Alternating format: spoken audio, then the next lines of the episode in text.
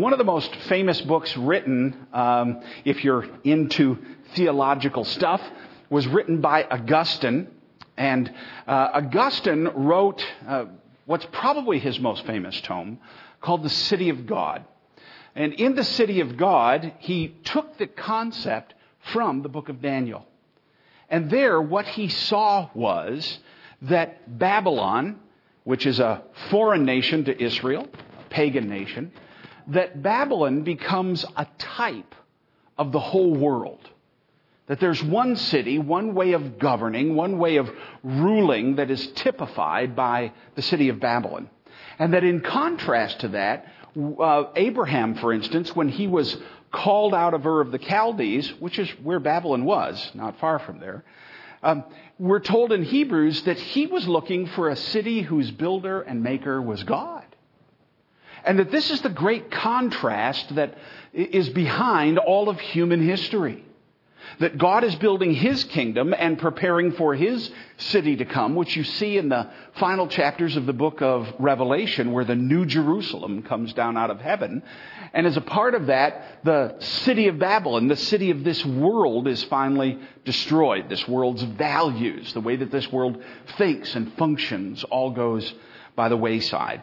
So that forms a good backdrop as you're seeing the events of this book unfold in front of you, and particularly uh, as we see from chapter two that vision that Nebuchadnezzar had of the of the uh, uh, an image that had a head of gold and a chest of silver and, and a midsection of bronze and then legs of uh, iron and feet of iron and clay, that these great world empires will at last all succumb to the glory of Christ. And his kingdom was set up during the days of, of the, that, that final kingdom that we saw in the image. And, and that kingdom will grow and grow and grow till at last he conquers. And so you've got that huge paradigm going on in all of this, and you don't want to miss it in the process. Uh, you'll remember, and uh, this morning, we're only going to have time to go through a, a series of observations. So keep your notes because we're going to come back and do those applications uh, next week, God willing. I just think I don't think we'll have a, a time to go through all of the observations we want to make. But where you are at present, uh, it's important to help locate yourself chronologically in the book. Uh, chapter one was the year of the capture of Hananiah, Azariah, and Mishael. That was their Hebrew names before they were Shadrach, Meshach, and Abednego, and Daniel. They were part of the Jewish nobility. And they were captured in the siege of Jerusalem in 605 BC by Nebuchadnezzar. And as a result of that siege, they were hauled off to Babylon, where they were to be trained to serve in the king's court. Nebuchadnezzar was made king that very year. His father had been king, his father died, and he left the siege of Jerusalem to go back and to take over the kingdom. So then the events of chapter 2 happen three years into that captivity at the end of the preparation of Shadrach, Meshach, Abednego, and Daniel. And they're ready to do their thing. Chapter 3 jumps ahead nearly 20 years. Now, we don't get that in the text. Where we do get that is from ancient Jewish commentators who noted, and that'll become very important to you as you read the rest of this chapter as we tease out some of the portions, that Later, Nebuchadnezzar went back to Jerusalem and totally destroyed it. It was his third attack. There was one before 605 BC, then there was the one in 605 when Daniel was captured, and then in 587 BC he went back, and when he goes back, he totally destroys the temple. He burns it to the ground. There's nothing left. And so the events that take place in chapter 3 take place shortly after that final destruction of Jerusalem. That's going to play heavily into the text as we work through this. And again, we know this from ancient Jewish commentators as they left their mark on the books surrounding this. And you do gain from that one thing. Daniel and his three friends have been in Babylon and they've been influencing the king, influencing the city because they've held high positions, influencing the culture for 20 years. But the truth is, the city of God and the city of Babylon, the city of this world, can never actually mix. Now, we've told you one of the other major backdrops to this book is that the human race was in the city of God in the Garden of Eden, and we were exiled from there due to the fall. And that we'll return there if we're Christians when Christ returns. But for now, we're in Babylon. And you need to know that as much as we need to infiltrate and do what we can in Babylon, we never actually become a part of Babylon. Or if we can take the New Testament statement, we are in the world, but we're not of the world. There's a difference. So 20 years into their captivity, and you have to note at this point that sooner or later, even after a long and cordial relationship, the world will turn its back on God's people. We wonder why America right now is moving further and further away from Christianity because you cannot have a human government established on Christian principles when the people serving in that government, and certainly some are born again, but when they are not born again of the Spirit of Christ. You can't have the outward trapping without the inward reality. Sooner or later, it falls apart. And this is exactly where they were. You remember the words of Jesus in Luke 7 he used this comparison to mark out the difference between what was happening with himself and the disciples and the, the surrounding Israel at that time. In Luke 7, he says, To what then shall I compare the people of this generation? What are they like? They're like children sitting in the marketplace and calling to one another. And this is what they call We played the flute for you and you didn't dance. We sang a dirge for you and you didn't weep. And then he applies it. You see, John the Baptist came and he was not eating bread and drinking no wine. He was, he was living a very austere lifestyle. And you say, he has a demon. The Son of Man has come and I am eating and drinking. I'm not living that same lifestyle that marked out John the Baptist. And you say, look at him. He's a glutton and a drunkard and a friend of tax collectors and sinners. He says, but wisdom's finally justified by its children. And this is the way the Christian is. The world plays its happy songs, but we don't rejoice in the same things the world does. And the world grieves over its griefs, but we don't grieve over the same things the world grieves over. I think about this right now, especially as I, as my mother has gone home and over a period here is going to go home with Jesus those in the world, this is grief and heaviness. Now, I grieve for me because I'll have to suffer the loss, but I won't grieve for her because I know what she'll gain. You know, we, don't, we don't play the same tune. We don't dance to the same things. We don't cry at the same things. We have a whole different system. This is where the, the contrast is seen.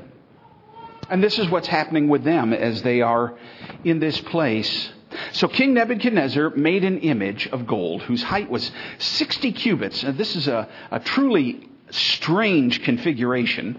60 cubits high and its breadth 6 cubits. That's, that's 9 feet wide and 90 feet high. It's probably more of an obelisk, but we'll come back and we'll discuss that in a second. And he set it up on the plain of Dura in the province of Babylon. And then King Nebuchadnezzar sent to gather all of his counselors, which we had read for us, and all the officials of the provinces, and they were to come to the dedication of the image that King Nebuchadnezzar had set up. Now, what this image is precisely, we don't know. History doesn't record it for us. Nobody apparently had a digital camera at the time and if they had, they would have preserved the image, and we, of course, would have built something quite like it. Um, but we do know that in chapter 2, this was the image, or something similar to this, that Nebuchadnezzar had seen. Remember, it had a head of gold, which represented the Babylonian Empire, and it had a chest of silver, which represented the Medo Persian Empire that was going to come after them. And then it had loins of bronze, which was going to represent the Grecian Empire, which would come after the fall of the, the Medo Babylonian Empire. Empire, and we're, we're going to discuss these in further detail later in the book because Daniel unpacks this for us gratefully in, in chapters uh, 6, 7, and 8. And then these legs of iron, and finally these feet of iron and clay mixed.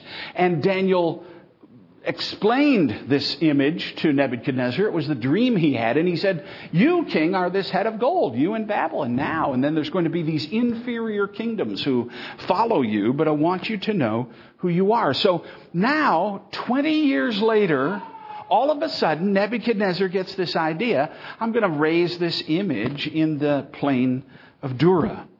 Now, maybe the second image. Um, was similar to what he saw, but now it's all gold. That's because the text does say that the new image is all gold. Maybe it mimicked the original dream. I don't know. Maybe it was an obelisk, like I said. Maybe it was a, an image of what he thought Daniel's revealing God might be like. But more than likely, because of the timing of the raising of this image, it had to do with the destruction of Jerusalem. He had gone back and destroyed Jerusalem and destroyed the temple, which would have been conquering the Jews' God. That's going to play a very important role as we move further through the chapter.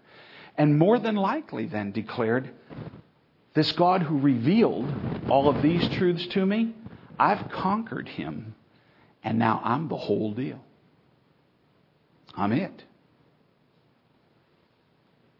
there's a tendency, and we'll come back to this later, to put ourselves in those places. God graciously does not reveal everything to us because of what we do with the information. We're dangerous, especially future prophecy. Uh, we've just seen that, haven't we? And we're going to see it again in October, when, according to Harold Camping, the world finally does end again again and again and again. Uh, just this week, um, Eric Kerr emailed me uh, a question about a particular individual, and I did not recognize the name, but uh, made a quick uh, check on the association. And this gentleman has taken over what used to be um, uh, Armstrong's Worldwide Church of God, Herbert W. Armstrong. Uh, Armstrong came on the scene in the 1930s and he proclaimed himself a prophet of God. And in the process, he then said, Jesus is coming in 1942. Well, you have to revise in 1943. So he shifted that a few more years out. Didn't happen then. So then he shifted it to 1977. That didn't work out either. So then he said, well, it's indefinite. Duh. Thank you very much. I'm very helpful. But as soon as we think we've got it all wrapped up, everything starts coming apart. And somehow, Nebuchadnezzar thought he had it all wrapped up, and, and he didn't. So, uh, this great conclave is called. I want you to come out to the plain of Dura, and I want you to worship this image. There may be a cultural side to why there is the naming of all the different instruments and all of the different kinds of music. It may have been Nebuchadnezzar's idea that I'm going to have a little something for every ethnic group I've, I've conquered. Hence the bagpipes. He wants the Scottish people to be able to worship this God. Oh, come on, folks, wake up. All right? And so, so he's, he's probably appealing to the different ethnic groups. We don't know for sure, but there's an interesting, it's interesting that that's noted for us twice and that the list is gone through uh, very carefully. So he brings them out. Uh, verse 3 the satraps, the prefects, the governors, as Todd noted, all of his cabinet, the counselors, the treasurers, the justices, the magistrates. This was a universal thing. It was a governmental call was the government saying, we're, we're going to do this. We're going to promote this particular point of view. It's always a problem whether the government is a secular government or whether the government is a paganly ruled government. It's always a problem when the government makes these kinds of proclamations. And the herald proclaimed aloud, verse 4, You are commanded, O peoples and nations and languages, that when you hear the sound of the horn, pipe, lyre, trigon, harp, bagpipe, and every kind of music, you are to fall down and worship the image that King Nebuchadnezzar has set up. Now, this is going to come back and haunt us. We're going to come back in the applications and deal with this. But this is going to play into each of us understanding what the biblical perspective on civil disobedience is. It's going to be very useful for us. There's going to be two tools given to us in the book of Daniel to sort that out, and unfortunately, I think sometimes these two tools are lost, or these two principles. But in this case, here's the problem. At this point, all of the officials, which would have included uh, Shadrach, Meshach, and Abednego, are commanded to do something which God's word expressly forbids them to do. Now that's a tough spot. This isn't just something that they didn't like, it's something that God's word forbade them from doing. We won't go back and look at that now. We'll tease that out next week and we'll see the command in Exodus where God forbids this. And anyway, the herald proclaimed that this command was to take place, and in verse 6, he rounds it out and says, Whoever does not fall down and worship shall immediately be cast into a burning fiery furnace. Not fun. I thought about this a little bit this morning as I was showing Sky, and I don't know how many of you get uh, Ben Askin's Facebook page, but there's a wonderful picture of Ben right now who is over in Iraq, sitting in one of Saddam Hussein's thrones with his with his army rifle in front of him. I thought that was rather ironic, but um, thinking about this with this passage. Uh, whoever does not fall down and worship the image shall immediately be cast into a burning fiery furnace. And therefore, as soon as the peoples heard these sounds, they fell down and they worshiped the golden image. But therefore, at that time, certain Chaldeans, now remember from chapter 2, the Chaldeans are part of this inner group of counselors that Nebuchadnezzar has. He has astrologers, he has uh, magicians, he has these counselors, he has Chaldeans who are wise men, and Daniel's been promoted. He's, this is his staff, which would, of course, put a Christian in a funny place, wouldn't it? But that's where he is. He's, he's head over these guys. And, but these certain Chaldeans came forward and they maliciously accused the Jews. They had a problem with these guys. Probably didn't like the fact that they had been promoted over them. Probably personal. They were maliciously attacked. And this is the way that they put the attack, and it's important to see how the three men responded to it. They declared, verse 9, to King Nebuchadnezzar, O king, live forever. It's always good to butter the king up.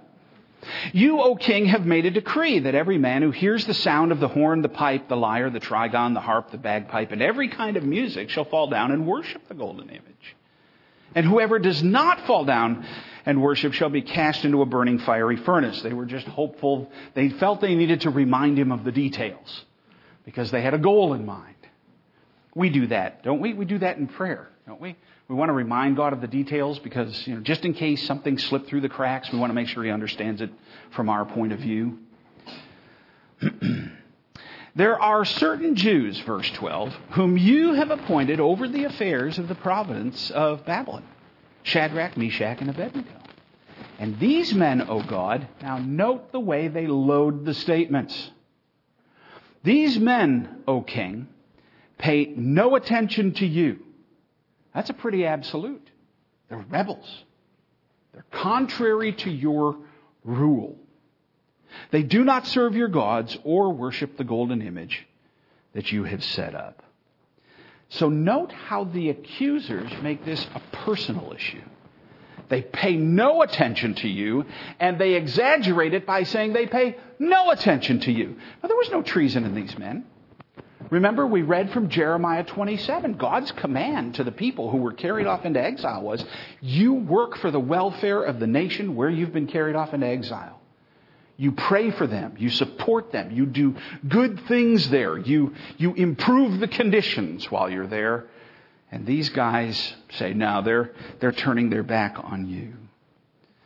And you're getting a hint there, aren't you, just quickly, of what a pre, a little bit of a glimpse of Christ this is, even as you see them? Because the cross was the ultimate malicious act of humanity. I mean, the cross was the proof, the absolute proof, that given the opportunity, we will murder God. Because we want to be God. Oh, no, we don't necessarily want to be omnipotent or omniscient. I've worked my best at being omnipresent. We, we don't actually think in those divine terms. We just have this. I want the right of supremacy over my own soul, and I want to determine for myself right from wrong. Nobody will tell me. That's idolatry. We want to murder God, so He can't tell us. So He doesn't have the right of supremacy over us. Just like these men, Jesus did no harm. He broke no law of righteousness. His biggest problem was he would not bow except to his Father.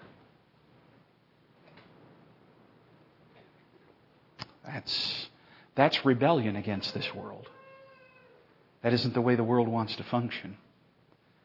The Hebrews, I notice here, are so careful. They don't respond to those accusations. They keep their focus. The focus is not bowing down, not the false accusations that they didn't serve the king. They're not going to get sidetracked. They know what the real issue is. And they want to make sure that they keep it there. And I want to get us to think in these terms that we are not surprised when all it will take, even in our own country, to be considered an enemy of the state is to be devoted to God supremely. I want us to be ready for when the day comes. Will it happen in my lifetime? Yours? I don't know. And if God is gracious, maybe it won't happen at all, but it is the course of every secular society. And we need to be aware of that. We can't be fooled that it won't be that way. This is repeated every, every time in every society, in every culture throughout human history. Well, Nebuchadnezzar is in a furious rage, verse 13. He commanded, no doubt he, he had red hair because red, people with red hair always get angry. Maybe he's an Irish drunk. I, that could be too. He's weird connection with the bagpipes, so I don't know. Nebuchadnezzar, in a furious rage, commanded that these three be brought to him, and so they brought him before the king. And then Nebuchadnezzar is incredulous. Is it true, Shadrach, Meshach, and Abednego, that you do not serve my gods or worship the golden image that I've set up? Now, if you're ready when you hear the sound of the horn, the lyre, the trigon, the harp, the bagpipe, and every kind of music, I mean, I'm making this as broad as I possibly can. If you will just think about this. If you're just willing to go along where you can. You know, the lyre and the harp were Jewish instruments. Going to play a little bit of your music, just like we did at the beginning of the service here. And, you know, if you just go along, I'm, I'm not trying to really destroy everything, but just jump on the bandwagon, bend a little. If you do that, then, well, well and good, he says. But if you do not worship, you will immediately be cast into a burning fiery furnace. And who is the God who will deliver you out of my hands? That stung. It's his way. My, Sky is always challenging me. I am the prince of indirect communication. I like innuendo. I like to leave hints, especially in things that are difficult to say. Like, I don't like this meal.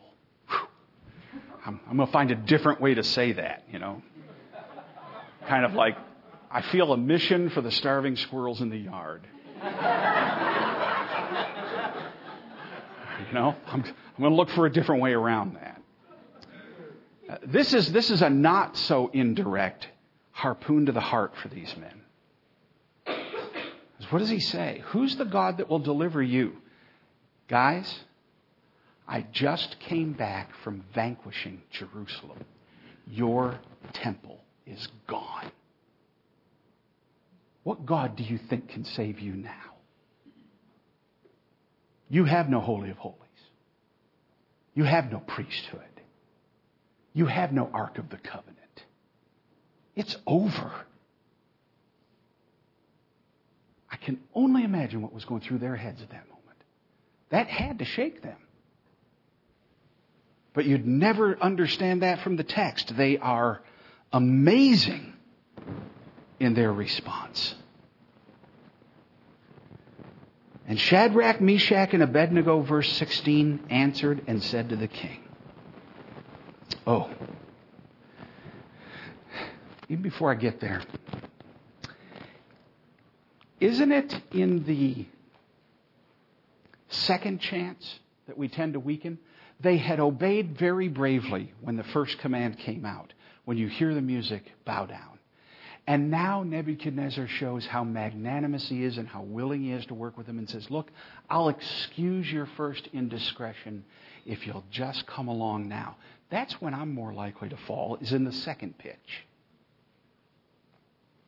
Temptation never comes to us in one shot. It always comes reasoning again and again and again. And their temptation to cowardice and to, to rejecting the rule of Christ was right there. They have to remember that they were delivered into Nebuchadnezzar's hands because Israel had sinned. They were under judgment. So they're in a very difficult place. How do I, smarting from the hand of God's chastening, also still stand upright? It's a difficult place. Maybe you're there today. Maybe you've sinned in such a way that you're really suffering the results. You've brought it on yourself. You know it's your fault. You know the havoc it's created in your life. And you're saying, Can I still rely on God? And he says, Absolutely. Because I chasten those I love. My chastening isn't my abandonment, it's my attention to you. They know that. They've got that. These three guys got that. And there they stood. And so they said, Well, King, this is it. O Nebuchadnezzar, we have no need to answer you in this matter. In other words, we don't have to make up a reason to defend ourselves. We don't have to try and skirt the truth. We don't have to say, well, we couldn't really hear the music because our iPods were too high or, you know, they were only playing down in the town square and I was out at the summer house. And no, they, they don't have to try and make an excuse. King, we, we have no need to answer you, no need to come up with some sort of a, of a, a response that somehow will lessen your rage. As a matter of fact, let us put it before you the way we understand the situation. If this be so, if this be so, if in fact you are going to throw us into a fiery furnace because we have refused to bow down, let's be clear about the if this be so. If that's the reality, our God, whom we serve, is able to deliver us from the fiery furnace. We want you to know, even though we are under his chastening hand, we have full confidence that if God decides to, he can still pull us out of here. No problem. But if he does not, be it known to you, O king, we will not bow down. We will not serve your gods or the golden image that you've set up. Either way, we will be delivered out of your hand. Either God will do it miraculously in sparing us from the furnace, or he will use the furnace to deliver us. But we'll be delivered. I don't know how many of us have the courage to think that way in this day and age. Part of it is because we're so convinced that we, now how, we know how God ought to answer all of our prayers. Deliverance must look like this. And then we put God into the box, and then He decides, no, I'm going to do that differently, and then our faith is injured, and we think God's mistreated us. No. Not at all. They had this really locked. They understood fully the implications and they understood where they needed to be in the middle of it. I find it very curious at this point that Daniel is absent. We're going to come back and revisit that next week, God willing, but let me just tease the idea out for you that at this point, they acted obediently before God and they needed to stand on their own two feet. Some of you young people need to get this. You need to hear this. Your mom and your dad will not always be there when you face the trial, the temptation. And now is the time to begin to think how will I stand on my feet with God alone? It can happen to you at a very young age. These men, at this point, are probably in their 30s, but remember, they were captured in their teens. Young men.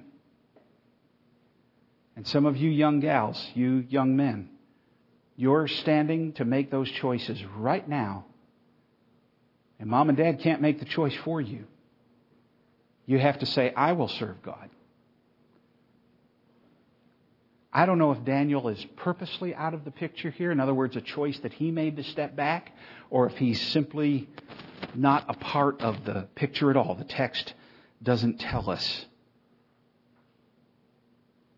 But it's true that Jesus, in our day, often lets us stand on our own in dependence of the Holy Spirit rather than being here bodily to do the hard work because that's the way he lived in dependence upon the Holy Spirit, calling us to do in his incarnation and calling us to do the same. So, if this is the way it is, God's able to keep us out, but either way, we're going to be delivered out of your hand. Can I also note here that they did not carry this to the point of saying, well, because this is so, then we don't have to obey you in, in anything. That's going to be very evident when we come later to the end of this chapter. They don't take this as a signal that now there can be wholesale overthrow of the government simply because the government had made an error in its particular pronouncement. They don't look at it that way.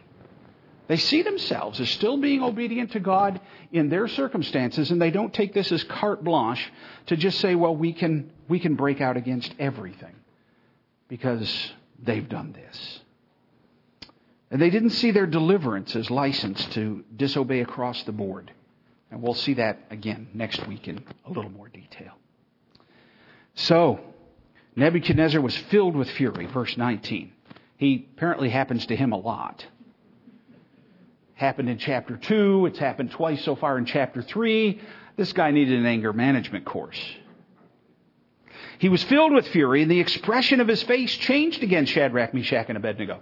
You know, it's one thing to have somebody on your side and pleading with you, and then when they all of a sudden, when the switch flips, and they are your enemy, and you can't turn that around, that's a very helpless place to be.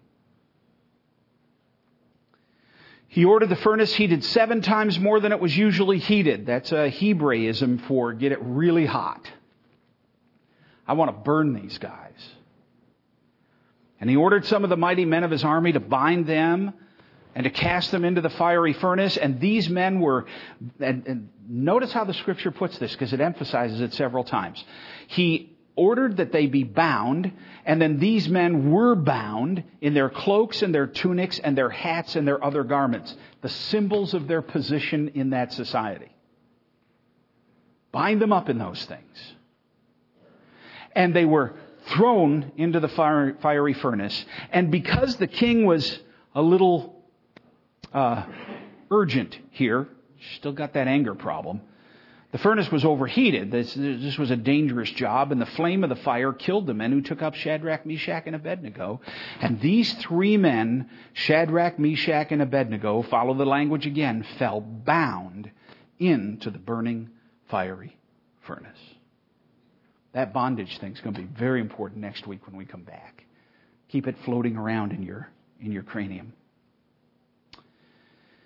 Verse 24, and then King Nebuchadnezzar was astonished. Oh, good. He isn't angry anymore. He's astonished. And he rose up in haste and, and he declared to his counselors, didn't we cast three men bound into the fire? There's that bound thing again. He's big on this. Don't let it escape you. There's a reason why that repetition is there. Remember, when they wrote Hebrew and when they wrote Greek, and, and this particular passage is written in Aramaic, we know that up until chapter 7. It's written in Aramaic from a point in chapter 2 all the way up to, the, to chapter 7. Uh, the, when they emphasized things, the literary uh, form, the, the literary technique that was used, they didn't have highlighters and they didn't have bold fonts And they couldn't put it in all caps, and they didn't underline it. They repeated it. That's how you get emphasis in the text. And so that's what's happening right here. He's, the, the text is emphasizing for us what happened. And so he came, he, he says, didn't we cast three men bound into the fire? And they answered and said to the king, any of you seen Pride and Prejudice, the BBC version? You know, you know the guy that plays the, the parson? The little wormy guy? It's, it's his voice I hear in this next verse. And, and they answered and said to the king, Oh, true, O king. He answered and said, But I see four men unbound and walking in the midst of the fire, and they are not hurt. And the appearance of the fourth is like the Son of God. I cannot imagine seeing this. I mean, I think the artist representation here is pretty good. I, I love the imagery that he uses there.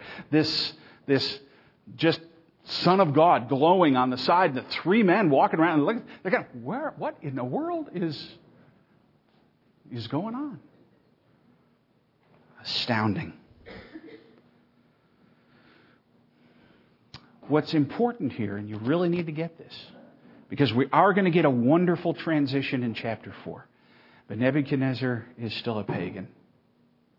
He's still an idol worshiper. He has just seen the most amazing thing his physical eyes will ever see, and it does not convert him.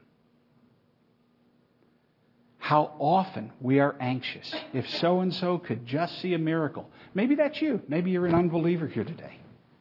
And you've said, if God would just do, I'd believe. I'd be convinced. It would absolutely be it. A miracle would settle it for me.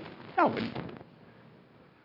No, it wouldn't. We, we know that that isn't the case. Uh, to the unbelieving, no miracle, no matter how great or evident or irrefutable, is enough. Nebuchadnezzar saw all this. It didn't change him. Matter of fact, you get that from his language. Nebuchadnezzar came near to the door of the burning fiery furnace and he declared, Shadrach, Meshach, and Abednego, servants of the Most High God, come out and come here. And I would have said, oh no, you come and get me.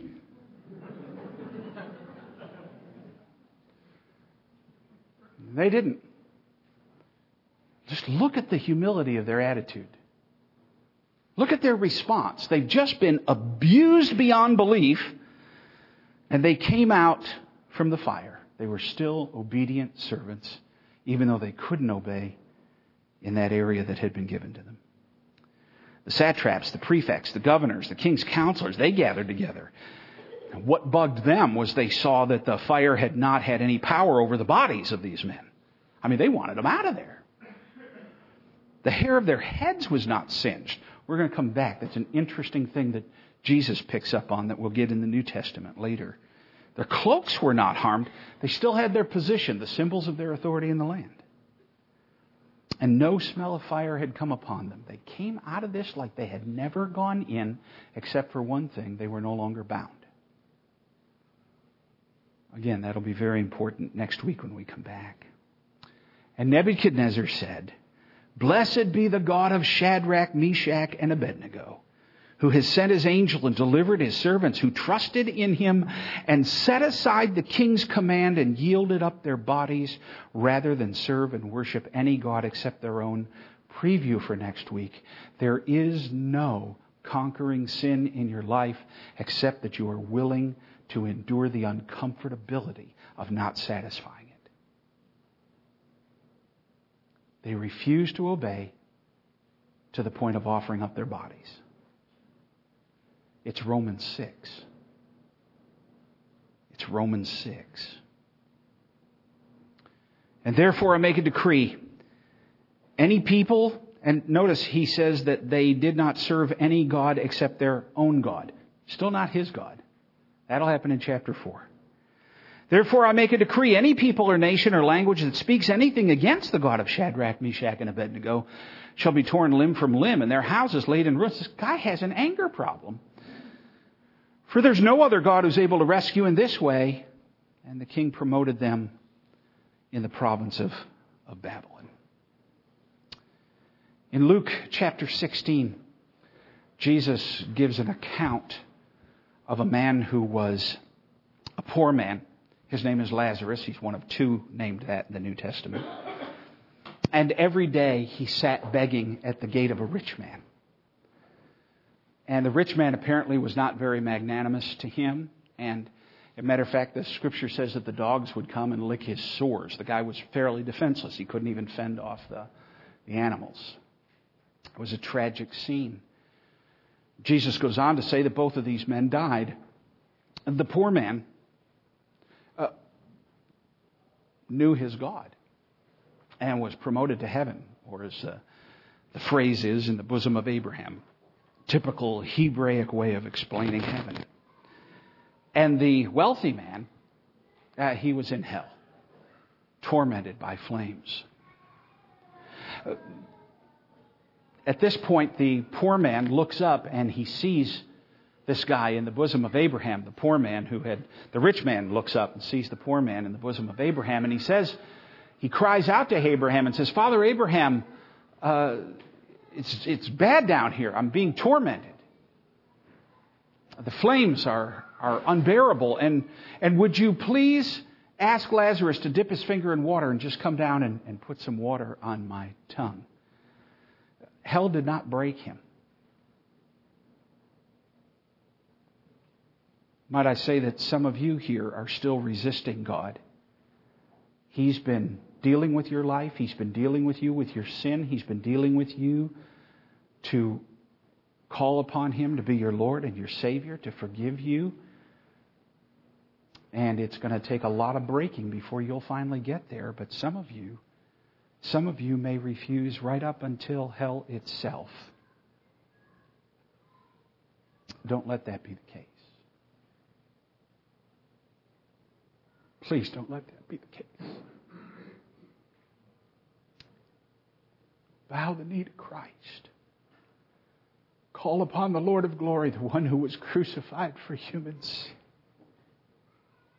who has paid the penalty.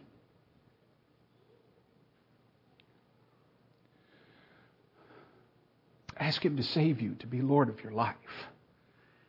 He saves sinners, not good people. Sinners. This guy remained hard, and his hardness carried him to hell, and he did not break in hell. There will be no second chance. Rob Bell to the contrary. It is appointed unto man once to die, and then comes judgment. Don't go there. Don't go there.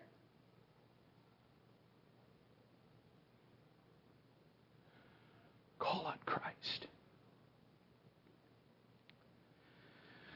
Abraham said, No, there's a gulf fixed between us. I, you can't come here and we can't go there. And he says, Well, then, then do this for me. Verse 27 picks up the narrative of Luke 16. Then I beg you, Father, to send him, that's Lazarus, to my father's house. For there I have five brothers, so that he may warn them, so that they don't come to this place of torment. Maybe you're thinking of this for yourself or for somebody else. I just need to see the miracle. I just need to see the sign from heaven. I just need to see whatever. And Abraham answers, They have Moses and the prophets. Let them hear them.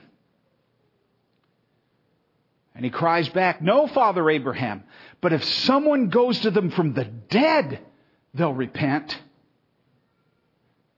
And Abraham replied, If they do not hear Moses and the prophets, neither will they be convinced if someone should rise from the dead. If you will not hear the gospel, the simple truth of the saving grace of Jesus Christ, listen to me, your objection and your need of proof is a smokescreen. Nebuchadnezzar wouldn't believe. We're going to find out later he does, and he's going to tell us what turned, the, what turned him in chapter 4. But he doesn't believe. He's astounded. He promotes these guys. He thinks they're something else. He's not quite sure what to do with them. He knows their God is pretty spectacular, even though he's destroyed his temple. But he's still a lost pagan king. If so and so finally gives their heart to Christ, I will. If my wife does, I will. If my husband does, I will. If my dad does, I will.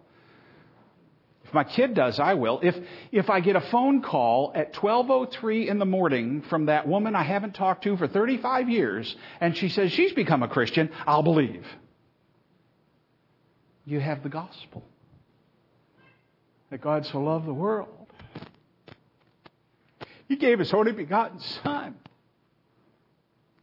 Whoever believes in him will not perish, but have everlasting. You have to believe that. And believe it for you. And cast yourself on Him. And He will save you. He will deliver you from your sin. You will be clean. But if you're waiting for the miracle, you may join this gentleman someday. Our time is gone. Let's pray. Heavenly Father, this tremendous passage is filled with so much that we need to comprehend, to take in fully. Uh, my concern this morning is for so many that have played religion but have never come to Christ.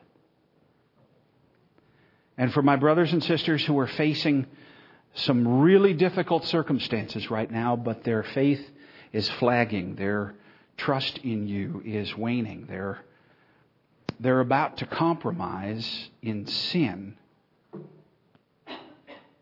because it looks too uncomfortable to go without it. And so I pray for my brothers and sisters in Christ that there would be uh, a true working of your Spirit today to give them added courage to trust you that the very fire through which they might go as a result of denying sin will be the means of freedom. And I pray for those today with us who maybe do not know you and are still outside the wonderful pale of your grace that they will hear this gospel, that it will bring life in their hearts, that today they will look up and confess their sin and call upon you, the Savior of sinners, Christ, the substitute who dies in our place, and that they will be born again and made new creatures in Christ. And we pray these things in Jesus' name. Amen. We stand with me, please? Praise God from whom all blessings flow. Praise Him, all creatures here below. Praise Him above, ye heavenly host. Praise Father, Son, and Holy